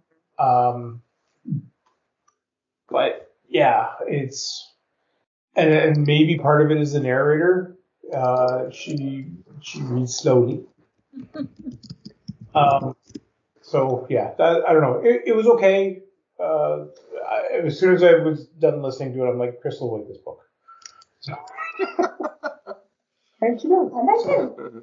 It wasn't a waste of a credit. So, um, well, I will probably read the the trilogy at some point. Um, we'll have to get some more credits uh, and and read some more of it. But yeah, that's that'll be my last one because Sean stole mine by off the entire series of. 18 books, yeah. yeah, no kidding. I was doing okay. other than that. Chris, what's your next one? Um, it's a book called uh, Life Signs by James Lovegrove, and it is a Firefly book. And if you love the series, Firefly, the TV show, Yeah. yes, it is so good. It was like reading a episode of Firefly. It was super fast paced. Um, I get to read about Wash, who's my favorite character again. um, but yeah, so um, in this one, and I knew what was going to because it takes place between the end of Firefly and before Serenity. Um, so in this one, Inara is sick, um, and the crew decides to go on this Hail Mary mission to try and find this doctor to help her with her illness while she's like in the last week of her life. Except the doctor that they want to go see is on this ice planet in a inescapable prison. Obviously. So they go um, and it's it's really really fast paced, really really interesting, lots of cool characters. Um, and yeah, I knew how it was going to end because because of where it it sits in the in the timeline. Mhm. So that was kind of it kind of made me feel good about reading it. I'm like they're all gonna live, Nice. and so I like reading it. But it was yeah, it was like reading an episode of Firefly. So it was really really good. I really liked it. Nice. Yeah, I love that show. I know it was so good when I gotta rewatch that show. It's. They have books. Oh, I know. Amazing. I do, do you watch Resident Alien? No, I have to. There's too Oh, Alan Tudyk, I love him. oh, just so so much stuff. We only have two streaming services, so I have to. Actually, that one I like actually purchased on Apple TV because I just I love Alan Tudyk so much, and it, the I've show is good things about so good. Oh, He's also really nice in person. Jen, yeah, he seems one? like a cuddler. Yeah. Uh, this is my last one. I started it in December and finished it in January, so I'm gonna go ahead and throw it in. This is my one fiction book on the list. Um, it's called A Ministry for the Future by, or The Ministry for the Future by Kim Stanley Robinson. Ooh, Um, I talked about this on Sustainably Geeky, but it's it's actually thicker than the Overstory, which is in our book for next month. Yeah, that's But- a, Kim Stanley. Rock. They're heavy reads. Yeah, it's it was it was dense. So his I don't know if all his books are like this, but it was like each chapter was a different perspective and different like storyline for this, but they all kind of merged together. But then some of them are completely unrelated. Um, so it was kind of the way it was, you know, framed was like it's um it takes place in the near future, so like 20 to 40 years in the future, and it's just like you know one version of how things could go when the climate starts to well it already is unraveling but like when things start to go bad. And um he's kind of so i actually read this because it was a virtual book club book for the grist looking forward book club. And i thought what the hell? It'll give me a reason to read it and also you know the author was on it and he talked about it and he said that he's kind of known to write sci-fi books, but he's more of a utopian author versus a dystopian author. And he put a heavy emphasis on he wants to, you know, put hopeful solutions out there and not like angsty, you know, sad stories all the time. Now the book was dark in places. I, I'm not saying it's like all sunshine and rainbows. There was some violence and like shady things happening, but overall, like the message of the book is humans are smart enough to fix this. We can do this with like concerted effort, but it you know, he goes into like a lot of economics. I'm not into that, but I get it. I get why it's important and we need it. Um, but I will say, like, a lot of what he talks about, I think I understand better because of the graduate program I was in, because we just talked about, you know, economic and social issues that he brings up. And I was like, oh, I kind of see how that's tied together now. So, anyways, it was interesting. It, it, I'm not doing a great job of actually telling you what it's about, but like the Ministry for the Future is is an organization created out of the UN to like think, you know, for future generations and put forward how we can fix climate change and um they're kind of the main, you know, plot line, but then there's other people that come in and out and intersect and then he'll just like randomly have a chapter and, and some of his chapters are like two pages, but a chapter about like the perspective of an atom, you know, like I, so yeah, he, he like goes through, I do this, this, and this, and he lists all these things, and he's like, I am an atom, the building blocks of life, or something. So it's just like a little strange, but Okay. yeah. Have you read the like the Red Mars series? I haven't read any of his books, so Okay, I need so- to check them out because I've heard they're really good. I have two. They're so the red. It's the series is Red Mars, Green Mars, Mars, Green Mars, or Blue? Mars, Green Mars. Yeah, and yeah, they do bounce around from character to character, and they're really Okay, long. It's a long process. Like it's a heavy, heavy, heavy. Yeah, heavy you're kind of like, where does this go, or how does this connect? um, and Kind like they in the first series they accidentally discover how to cancel our telomeres from chopping off basically immortality Mhm. they accidentally discover immortality but they don't Mm, they keep it to themselves the the group of a 100 so those first 100 colonists become immortal mm, and are there through the whole like terraforming of Mars, or some of them. They start battling each other, kind of like. Hmm. But anyway, that gives you a, a long perspective of like terraforming Mars. Now that I think about it, I, I should have recommended it to you a long time ago, Jen. Sorry, but Hey, I, that's I think you might enjoy it. You just yeah. give yourself time. yeah, I would read more of his books, but much like I suspect Overstory is, since it is from multiple perspectives, I think it's better for me to physically read it because I need to see where the breaks are. And when you're listening, it's too hard to tell, oh, we switched. Oh, that's. Yeah. Yeah. Um, I actually I haven't listened to it because it was I've got it, I, Oh, okay. physical copies because I read them. Yeah. Jeez, I was in my teens when I think I started reading them, which is probably too early. I think I had to. I reread them later on when I was older, but because there it's there's a lot going on. It's crazy. Yeah. Well, and like, what was the book we read? The Power. It was kind of like that. what did they call those like ensemble where where you've got like different things happening and then all the the stories come together. Yeah, I remember. So, like, about. I listened to that one and that was hard for me too. I think Chris and I said the same thing. Like I should have read this because Yeah. it's easier just to I don't know my brain for my brain anyways. No, I was confused on it too. It was just like, wait, what? Who's Like, talking? Oh, we've swapped. Yeah, we've swapped, and there wasn't a clear. and her accent was also hard. Yeah, so. that too. So, Sean, what's your next one? Um, I'm gonna go with this is the beginning of a series. Uh, didn't read it too long ago. Final Days. Um, I might have brought it up in one of our other marginally geekies just at the end what I was reading, and so once again, it's a science fiction. Um, you can tell right off the bat it's the beginning of a a big series or whatever. I've only read the first book. Basically, this ex cop or ex military guy or whatever. He's divorced and in shithole, in the world is like basically ending. They it takes place over like a couple days, Mm-hmm. and it's basically like all the news reports like yeah we're gonna have tsunamis and earthquakes are gonna wipe out and there's this deadly fog killing off people like the world is basically saying humans you're done um, and his daughter gets kidnapped so he's cops are no help because every police force is like dismem- dismantling like everyone's going home praying Yeah. to Jesus and like being with their families as the world ends.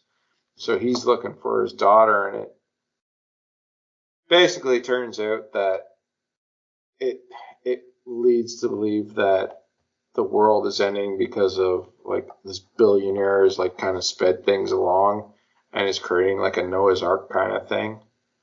And he's collected the best and the brightest, and his daughter just happened to like get caught up in that, and he finds out and yeah, yeah, it's a very predictable kind of book. Like it was like some teen like read like a whole bunch of these apocalypse books, and they're like, "Hey, I can do it too." So this is the first book, and like like within the first chapter, you're like, "I know how this is going to end," and it may not end right there, but you're like, "Oh, there's a book too." Okay, well the ending must be there because like it's it's following a very formulaic principle for Mhm. these doomsday ones. The billionaire has all the money. He's like creating like this way off the planet, and that's what they're like. Yeah, it's it's a way off the planet. It's going to terraform. It's going to take the best and brightest, and like, man, like within the first few sentences, you could kind of figure out what's going on. So that's why I haven't gotten the rest of the series.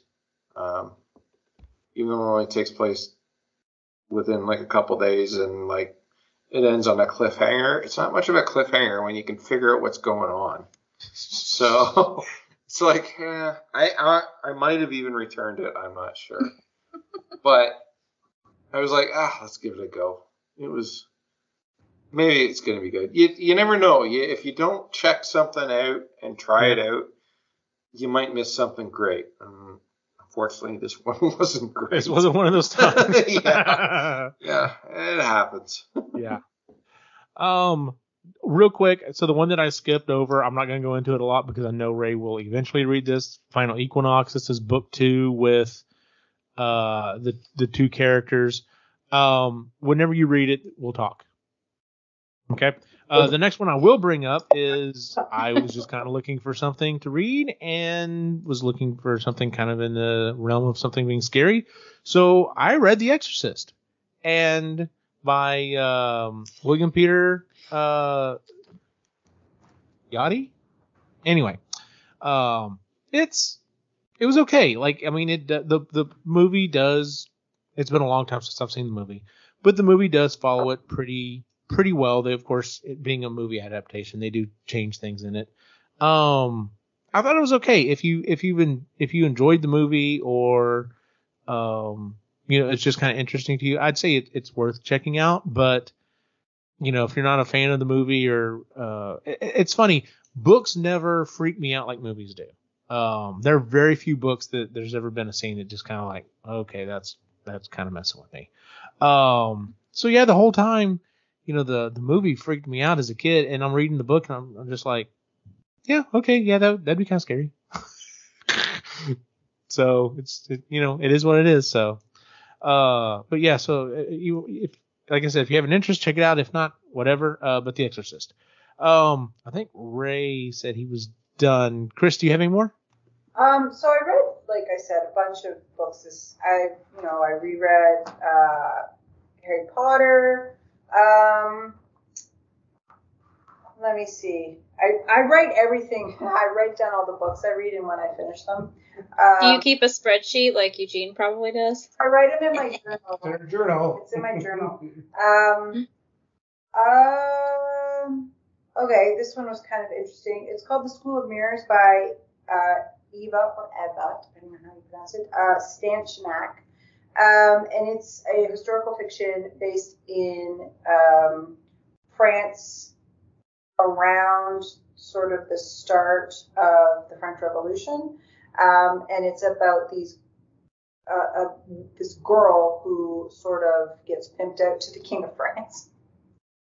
but this was an actual thing. These girls, it actually happened. These girls were right on the cusp of uh, womanhood. Um, a lot of them got pregnant.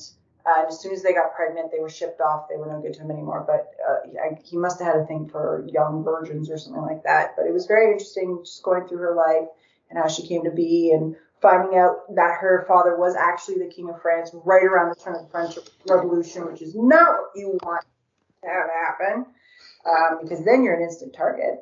Um, but yeah, it was really interesting. Um, I love monarchy. I just love it. I find it fascinating.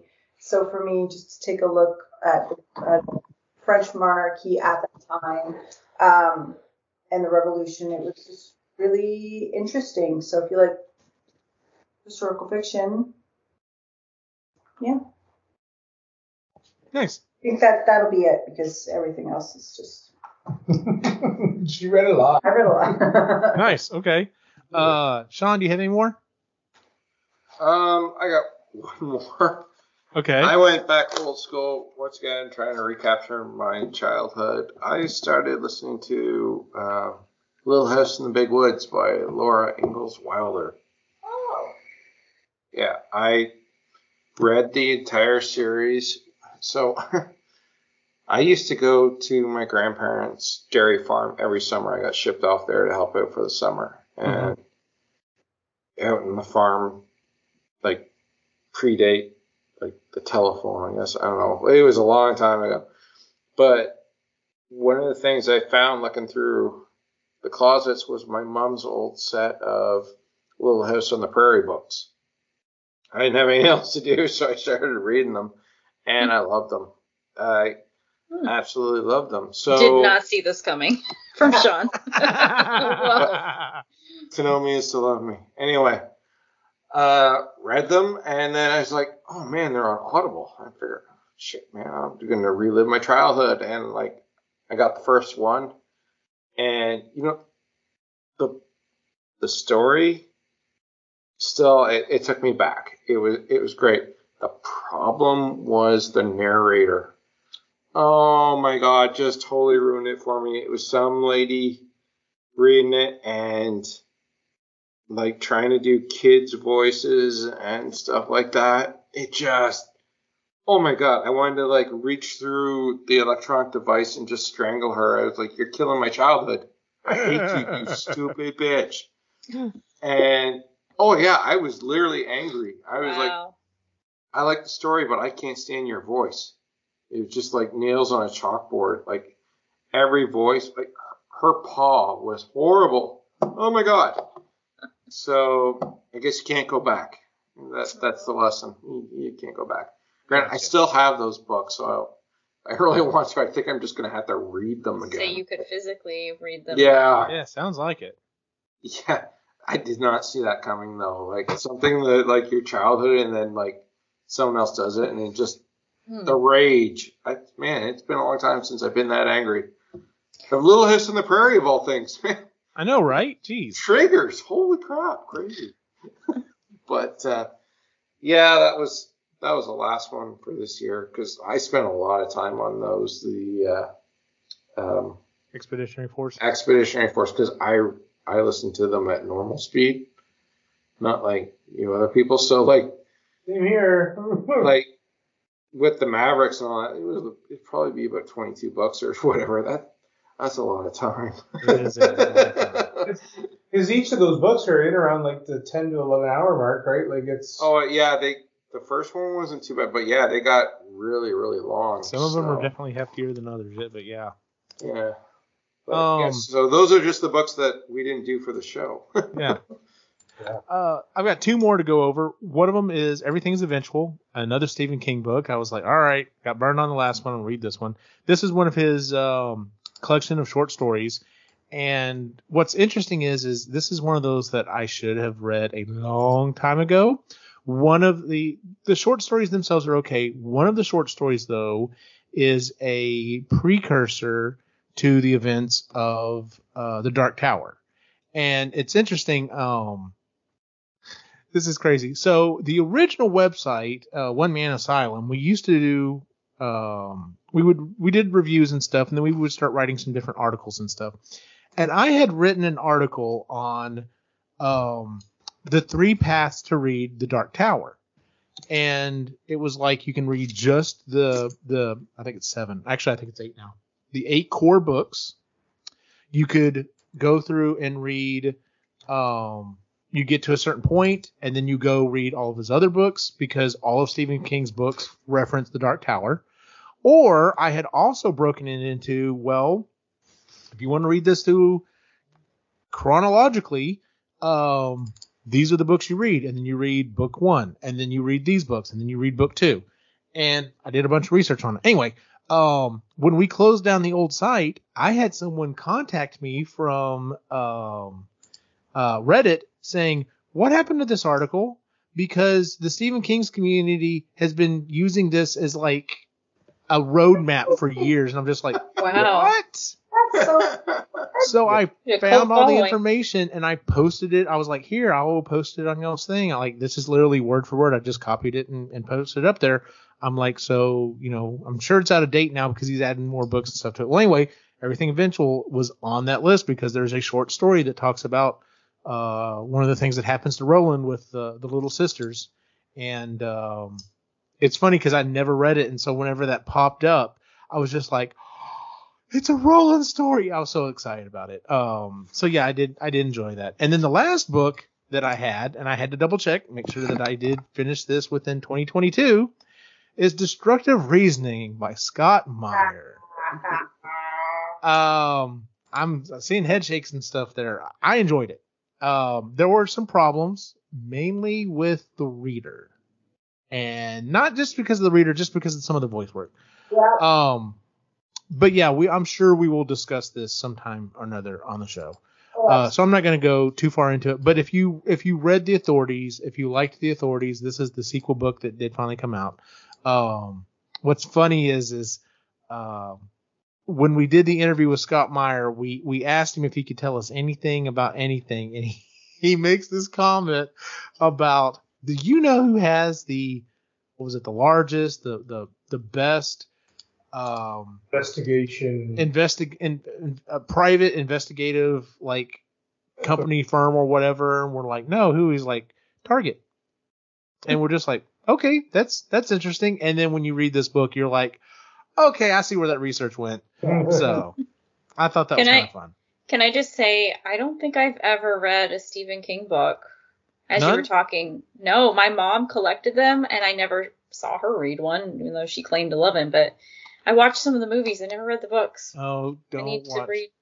I know, I know, the movies are horrible but I think I would like them. I just like never read them. I don't know why. So. First Stephen King book I ever read was Dreamcatcher, i which was I actually didn't mind it. It was the kinda, book is okay was the weird. movie is horrible I think mine was Cujo. cujo's okay I, Jen, I've never read any Stephen King stuff. Okay. I probably wouldn't have like it That's just like no. everyone was reading them and he was so huge. I was like, maybe I should read one. And I found it for like two bucks in like a gas station. I'm like, all right, well, let's read it here. Yeah. Uh, Sphere or whatever the hell it. Uh, oh yeah, yeah. That was Well, a some of y'all have read at least one because my recommendation was uh, Salem's Lot. Salem's Lot. That I did stupid. read it. I didn't do that one. Yeah, I wasn't there that month. I, I'm not a Stephen King fan, sorry. And uh, there are a lot of people who are not, and I I just I like his books. So I don't like all of them. Um, honestly, of all of his books, if you're not necessarily interested in like the more horror aspect, um, crap, I can never remember the date. The one he wrote about it was a Hulu series as well about the guy that goes back and tries to stop uh, JFK from being assassinated. That is a fantastic book. It may be one of his best ones because he worked with his son on it to, nail, to uh, stick the landing. Did he do Tommy Knockers? Yes, he Yeah. did. I see. All I could think of is that made-for-TV movie that had Belky in it. Yeah, like I said, the movies are, I don't know. I just I'm not a and even then, like it is okay. Like the the first this remake, this first It movie was fantastic, and the second one was just. eh. The second one didn't hit as well. All I can think of is like that Family Guy episode where Brian accidentally hits him, and as he's flying through the air, Yes. he's like, "This would make a great story," and he finishes his story before he hits the ground. Yep. Once again, yet another uh, epic rap battles of history: Stephen King versus uh, Edgar Allan Poe, and he even's like, you know, I can write an entire novel in like eight lines, dude.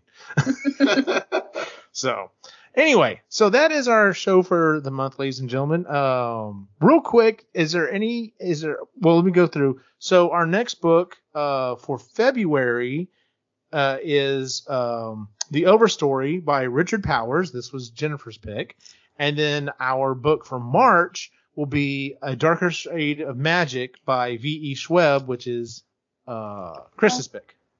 So, um, and real quick, it is there anything else anyone has been reading? The only other thing that I've read, and I didn't put it on there because I technically read it in January. Uh, I did finish Earthside by Dennis E. Taylor, and I'm reading Outland right now just to refresh myself. I was there were points in this book that I was like getting like emotionally like tense, and I'm just like I don't know. This is a lot of heavy stuff. I don't know. I don't know I if I like felt where this that is way going. about Overstory. and then I and then ended up I ended up finishing the book and I'm like, nope, I like this. I like where it's going. Uh, but yes, we will definitely be talking about that one as well. Um, so like I said, uh, anything else anyone want to throw out there? Um, Currently reading or that we read last year? I am reading a lot of psychological, uh, sorry, psychology, sociology, uh, different um, articles because I'm taking a course right now in organization behavior, uh, and uh, there's some heavy shit in there, but it's it's fascinating because it's shit that Chris and I talk about once in a while. So um, I have lessened the amount of time that I can read uh, this stuff because I am currently in the course until April. Gotcha. So- nice. I did the Overstory. Uh, oh, um, number one in customer service, which is going to be my pick when we get to it, with by uh, Larry Correia. Uh, it's about multi-dimensional insurance agent. that sounds fun. Frigate. It's read by Alec Baldwin, or not Alec Baldwin, Adam Baldwin. really? Okay. Oh my god, it is so good, and you should read it right after Overstory just to kind of mellow you out. I can't wait for Jen's take on this one. It's gonna be so good.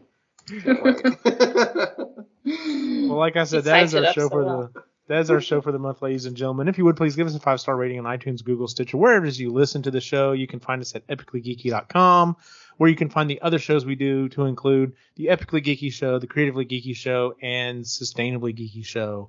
Uh, you can find us on most of the social networks, even though we're not that active, uh, at Epically Geeky. Where can we find you online, Ray? uh, the Reluctant Yeti on Instagram, and I will start posting again soon. I've got uh, um, some other paintings and stuff that I want to get done, but again, this course is kind of taking me away from that stuff. I bet. uh, yeah, uh, I'll get back to it probably in April. Nice. Uh, Chris? um, all the shows you mentioned, and on Instagram at Moody Midlife. Jen? Uh, you can find me on Sustainably Geeky each month, sometimes here and Epically Geeky, and on Instagram and Twitter at Het's Gonna Be Me. Sean? The Mac Daddy of the Geekies on Epically Geeky. As Jen rolls her eyes again at me. Jesus Murphy. And your favorite broken toy on Instagram. And as always, you can find my individual wacky adventure online at Optimus Gene on Facebook, Instagram, and Twitter. For everyone on the site, have a good night.